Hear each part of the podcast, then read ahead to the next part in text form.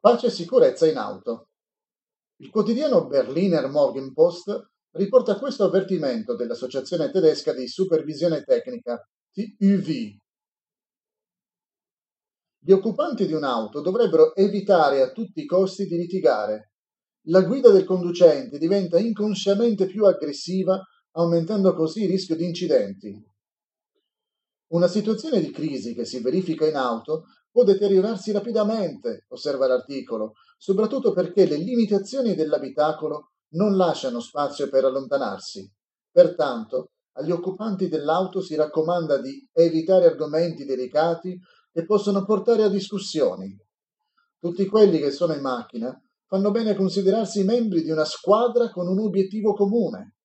L'articolo consiglia Prima di iniziare dovrebbe essere stabilito come il passeggero anteriore può aiutare con la navigazione, la sintonizzazione della radio o la gestione di situazioni difficili.